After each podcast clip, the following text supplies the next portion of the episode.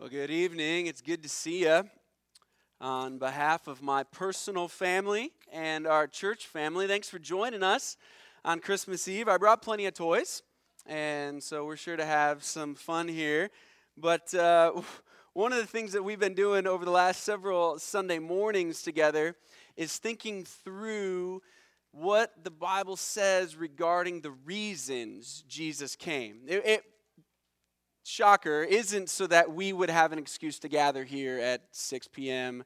on December 24th, year in and year out. It's a good thing that we do, but that's not the reason he came. And the Bible unpacks for us several different reasons regarding the coming of Christ, and they all have to do with the fact that he didn't stay a baby that he grew up. And there's not a lot known about what happened after he was born and the Magi came and visited him as a child. He, we know he flees to Egypt with his mother and father and then comes back at some point. And we know that he shows up in the temple and and Mary's not too happy that she can't find him for a little while, but then it's almost silent.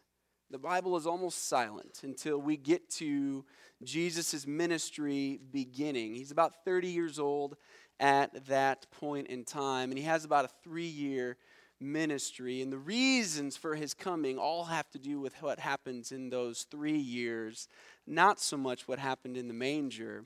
But it's good to celebrate the manger. It's good to remember the coming because it was foretold of. It was prophesied of all the way back, beginning in Genesis chapter 3, and hundreds of times throughout the Old Testament, God, through his spokesman, consistently and continually just said, Something's coming. And I'm going to give you little bits and morsels here, and I'm going to tell you a little bit about him there. And it's going to be an answer to an issue that you have both now, but also come the future. And then he comes. And he comes in dramatic fashion. King Herod summons whatever palace guards he might have had around at that moment to try to commit genocide, to kill the baby Jesus because he's threatened.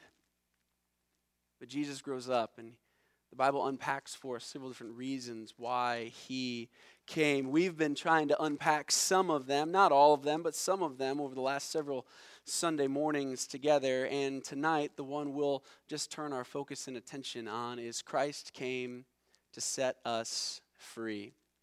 You heard the students from our student ministry program read a little bit about some of that freedom here tonight as they participated with us. I want us to look a little further at that freedom that the Bible talks about. The angels come and they scare the shepherds half to death. They tell them, hey, man, don't be afraid, for we bring you good news of great joy. For unto you is born this day in the city of David a Savior, who is Christ the Lord. And the interesting thing about that good news and what the angels have to say to the shepherds is that they say, This is good news that you need saving. Well, that's a very interesting statement to make because that statement implies that there's bad news that needs to be understood. Because if I don't understand that I need saving, then the good news of a Savior is lost on me in a personal way. I don't know if you saw this or not, but I saw this, I think it was yesterday, it might have been the day before. There was a cruise ship sailing in the Caribbean the past couple days, and they happened upon a stranded sailboat with two passengers. Now, I read that and I thought, that's good news. That's a fun awesome story of how these two people on this sailboat are rescued because of this cruise ship having to turn around because of d- bad weather, getting rained out of their ports of call in the normal places that all of the cruise ship passengers paid to go to. The ship turns around, begins to start making its way back. It was going to hit a couple other Caribbean destinations, and they happen upon a boat that is stranded. I read that and I thought, good news. But I tell you what, it wasn't good news for me like it was for the guys in the boat. Their food and water rations, from what the news article has to say, were dwindling. They weren't without food yet. It wasn't like castaway where they're just on a raft floating around. They had some things they were managing, but they didn't have power. And they were probably without a real solid plan of how we were going to get ourselves out of the Gulf and back to land. Just imagine what it would have perhaps felt like to be those sailors that see the boat in the distance. Now, I don't know if it was at night, I don't know if it was at day, but to either see the glimmer of a ship come up on the horizon as the sun hits it, or perhaps just the lights at night. And I've been in the Caribbean on a cruise ship. You can see for miles the lights at night. Just imagine the good news it was for them. But that implies we're going to need two new batteries, Jacob. Can you run those up for me? That implies that there's bad news there. And for those sailors, the bad news was that they were lost, lost at sea. Well, Christmas for us is good news, but it's first bad news. And the news that's bad is that we need saving. We need to be saved. And Jesus comes as the Savior. For unto you is born this day in the city of David a Savior, who is Christ the Lord. Jesus talks then about this saving to a group of people in John 8. Did you embarrass Jacob and give him a round of applause?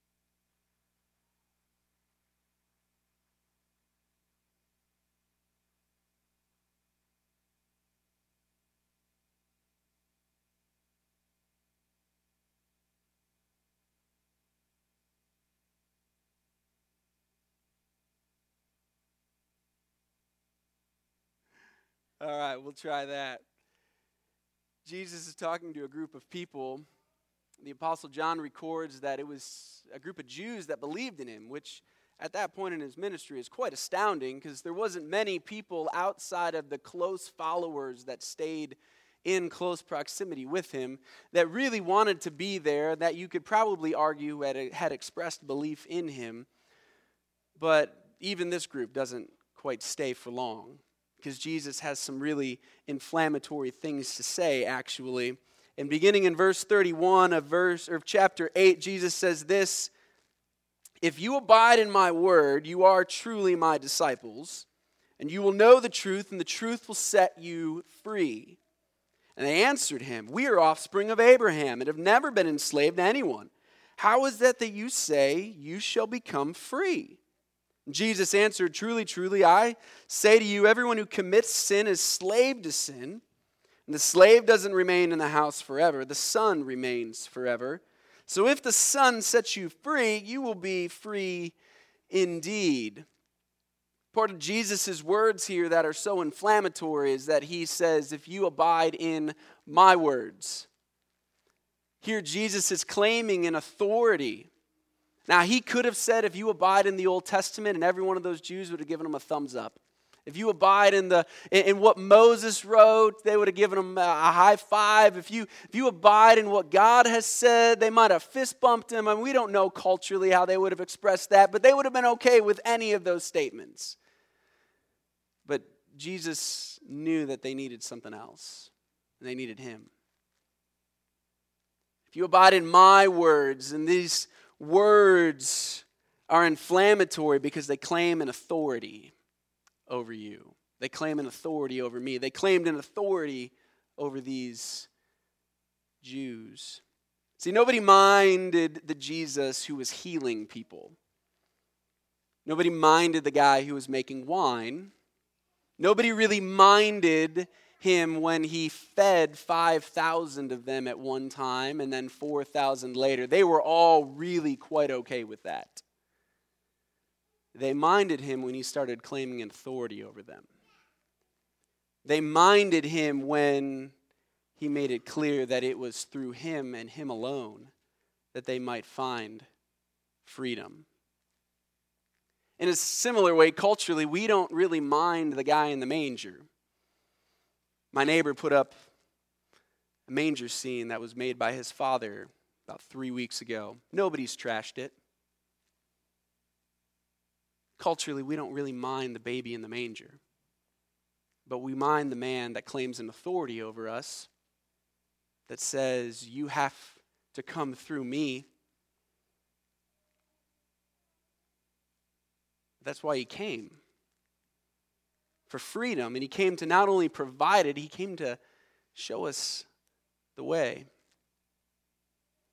And so he says, Lewis, if you abide in my word, you will know the truth, and the truth will set you free. And they begin to take issue with what Jesus had to say. And I think they might have scoffed him in a little bit. What do you mean we'll be free? We're children of Abraham. We've never been enslaved to anyone, which the irony of that is, at this point in time in history, they are actually slaves. Rome is occupying them. So if there's another country that has their military in your country and forces you to pay them tax at the risk of death, you're not free. And that's what's exactly what's happening here. They're not free, but they want to claim a freedom. But Jesus is actually there trying to set them free, show them how to find it. It's probably not that dissimilar to maybe what we would say as Americans. It's the land of the free, home of the brave. What do you mean? We're not enslaved to Canada. They haven't brought their Mounties down. They don't force us by gunpoint to pay them taxes. We're free. That's not the point Jesus is making. And he explains then the type of freedom that he's talking about. And if you commit a sin, you are slave to sin, and you're not a son.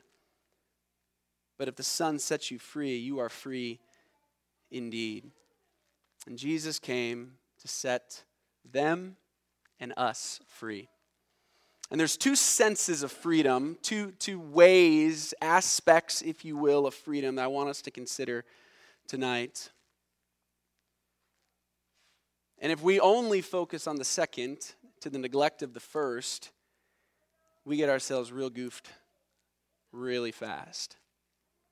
But the first is to understand that the foremost freedom Jesus came to provide was freedom from sin and freedom and hope for eternity with Him. The book of Romans says, For the wages of sin is death. That's what you and I earn when we've committed a sin. We earn that penalty, that paycheck. But the gift of God is eternal life through Jesus Christ our Lord. That's the freedom Jesus is speaking of first and foremostly. It's an eternal freedom. It's a freedom that would answer the question if you were to die tonight, where would you spend that eternity?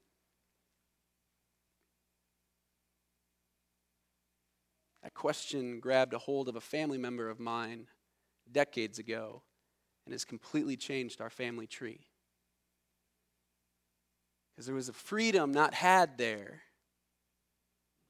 There was a freedom that became understood. And there was an eternal life that was received.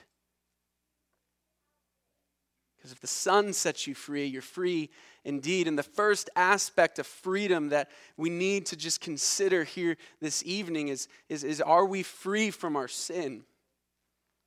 Have you placed your faith and trust in Jesus Christ for salvation? Do you, do you acknowledge the bad news? Because only once you acknowledge the bad news is the good actually good. To borrow the metaphor and illustration, do you realize that you might be or are the sailors stranded in the Gulf of Mexico? and that Jesus is the cruise ship coming. If you were to die tonight, where would you spend eternity? Jesus came and he was sent by God because of his love for us. And whoever believes in him will not perish, but have everlasting life. And that's the first aspect of freedom that we need to understand. And that aspect makes the second then make sense and puts it in its proper perspective. But Jesus also came that we might live free. And I know it's Christmas Eve, and so I feel compelled to say, but not die hard. Okay? So some of you will get that reference. Jesus came that we might live free. And it's interesting.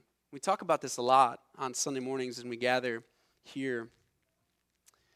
I think there's a default position in our hearts that view what God has said in His Word, and I'm talking specifically about the, just the instructions, the commands, the do this, not that type of parts of His Word. There's a default position, at least in my heart, and I'm sure it's true in yours as well, that, that thinks that those rules is just God's really elaborate way of trying to keep me from what I actually want to get. And so when God says, do not look there, do not go there, do not whatever there, that there seems to be just a default spot that I immediately think God's trying to keep me from something. And I just, tr- trouble. That's right, Cindy, He is. But consistently throughout the scriptures, God actually says He's not trying to keep us from good things, He's trying to lead us to the best things. He's trying to actually lead us to where we might find lasting joy and a purpose for life that isn't just wrapped up in a, in a job, but something that extends far beyond that and makes the job make sense then puts it way far beyond just a paycheck that lets me buy things. It gives it a purpose. God isn't trying to keep me from good things. He's trying to lead me to the very best things. And He gives me then His instructions so that I might learn how to live free and experience that joy and purpose and satisfaction that He created me for. When we moved into our house in Indiana, this was several years ago, it was moving day, and in the course of buying the house and walking through a couple times, we hadn't ever tested the dishwasher. And it was moving day, and the moms were there, both my mom and Carrie's mom, and they're like, let's test the dishwasher. And so they did, and water goes everywhere. Huh. We had a home warranty, and then we find out that the dishwasher's on recall. So we end up ordering from Lowe's a, a nice new dishwasher. And I had never installed a dishwasher before. And I called my buddy Zach, who was an engineer who worked in town, good friend of mine, and said, Hey, I need some help installing this dishwasher. Can we arrange a time? And so he comes in, the thing's still all boxed up, and Zach has had experience installing dishwashers before. And so he comes in and he begins to unbox this, and he does the strangest thing. He reads the instructions. Now, I, I thought Zach was the kind of guy that didn't need instructions. It's part of the reason I asked him to come over. I thought he would like uh, hook a couple things up, we'd slide the thing in, and we'd turn it on. There wouldn't be water everywhere. But Zach, probably through experience, knew maybe the instructions are worthwhile and important to read.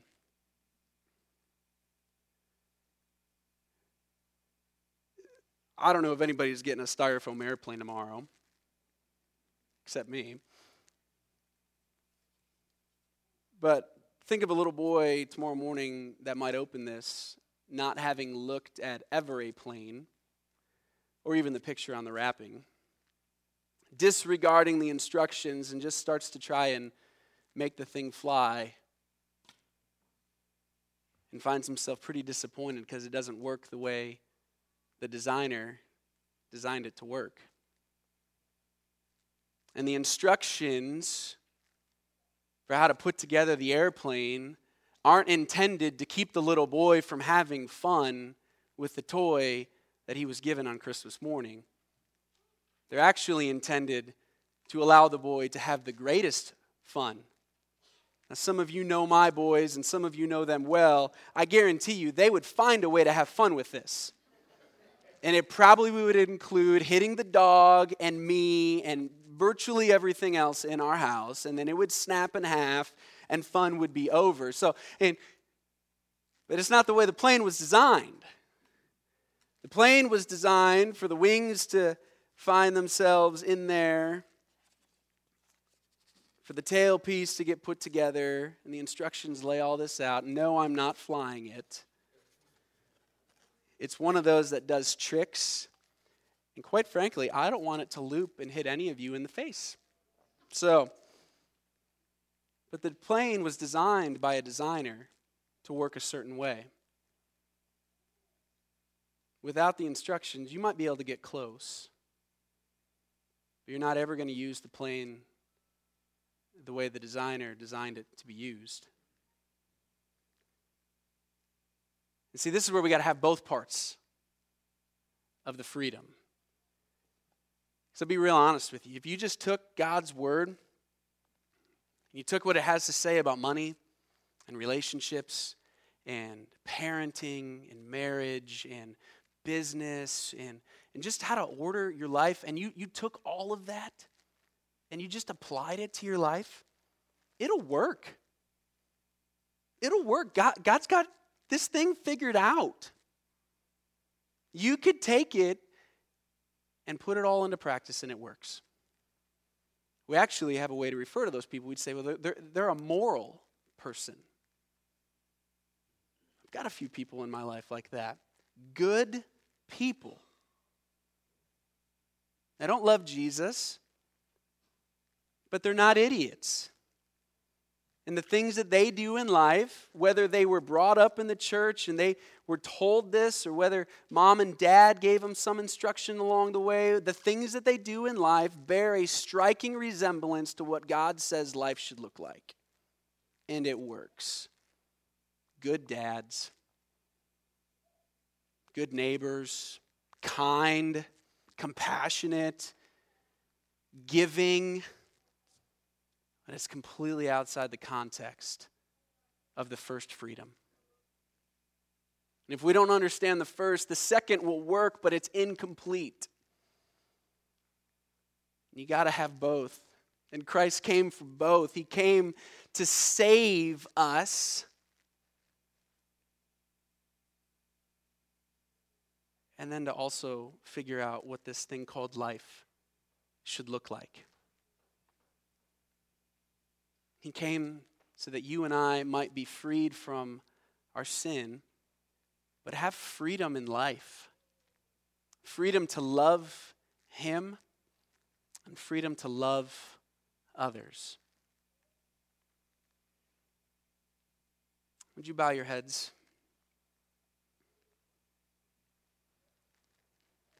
I don't know what which of those two freedoms might have resonated with you tonight.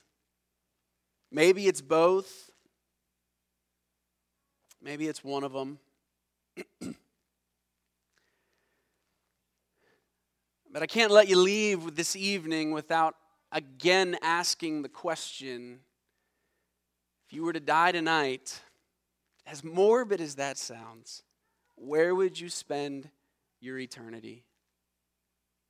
Have you trusted in Jesus Christ for eternal life? Because if the Son sets you free, you're free indeed, but there is no other eternal freedom outside of Jesus. And He came that we might find that and receive that. And He does so through the good news of the gospel.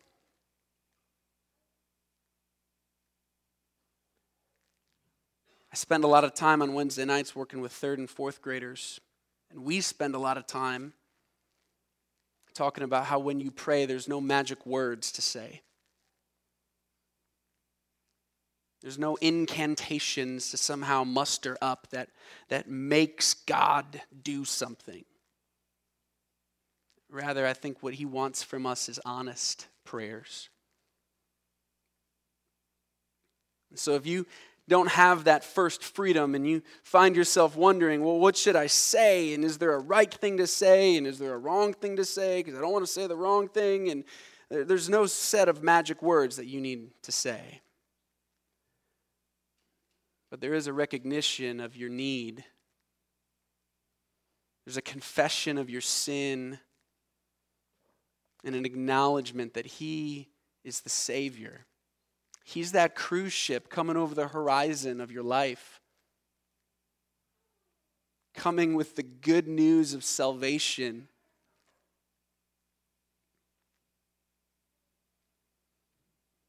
Some of us tonight might find ourselves needing to think a little bit more about the second part of freedom as well. Maybe, like you, or like me, I should say, there's a default position in your heart that thinks God's rules are intended to keep me from things instead of lead me somewhere.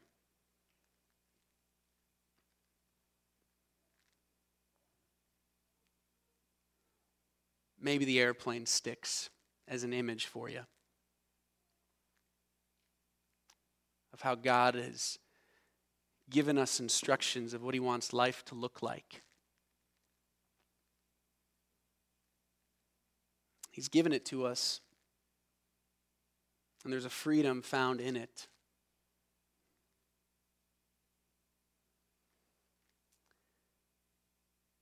In the chairs in front of you, there will be a welcome card. And if you would like to talk further about either one of those freedoms, would you put your name and a contact on there, some way for me to get a hold of you? We're not taking an offering tonight, so just leave it on your chair as you walk out, and I'll come by and pick them up later. But I'd love to have, I'd love to have a conversation with any and all of you regarding either one of those freedoms that Christ came for. Jesus, thank you for coming. Thank you for coming for freedom. A complete freedom, a freedom both from our sin and a freedom to love others and to love you. God, I hope and I pray that you would help us get our minds wrapped around that.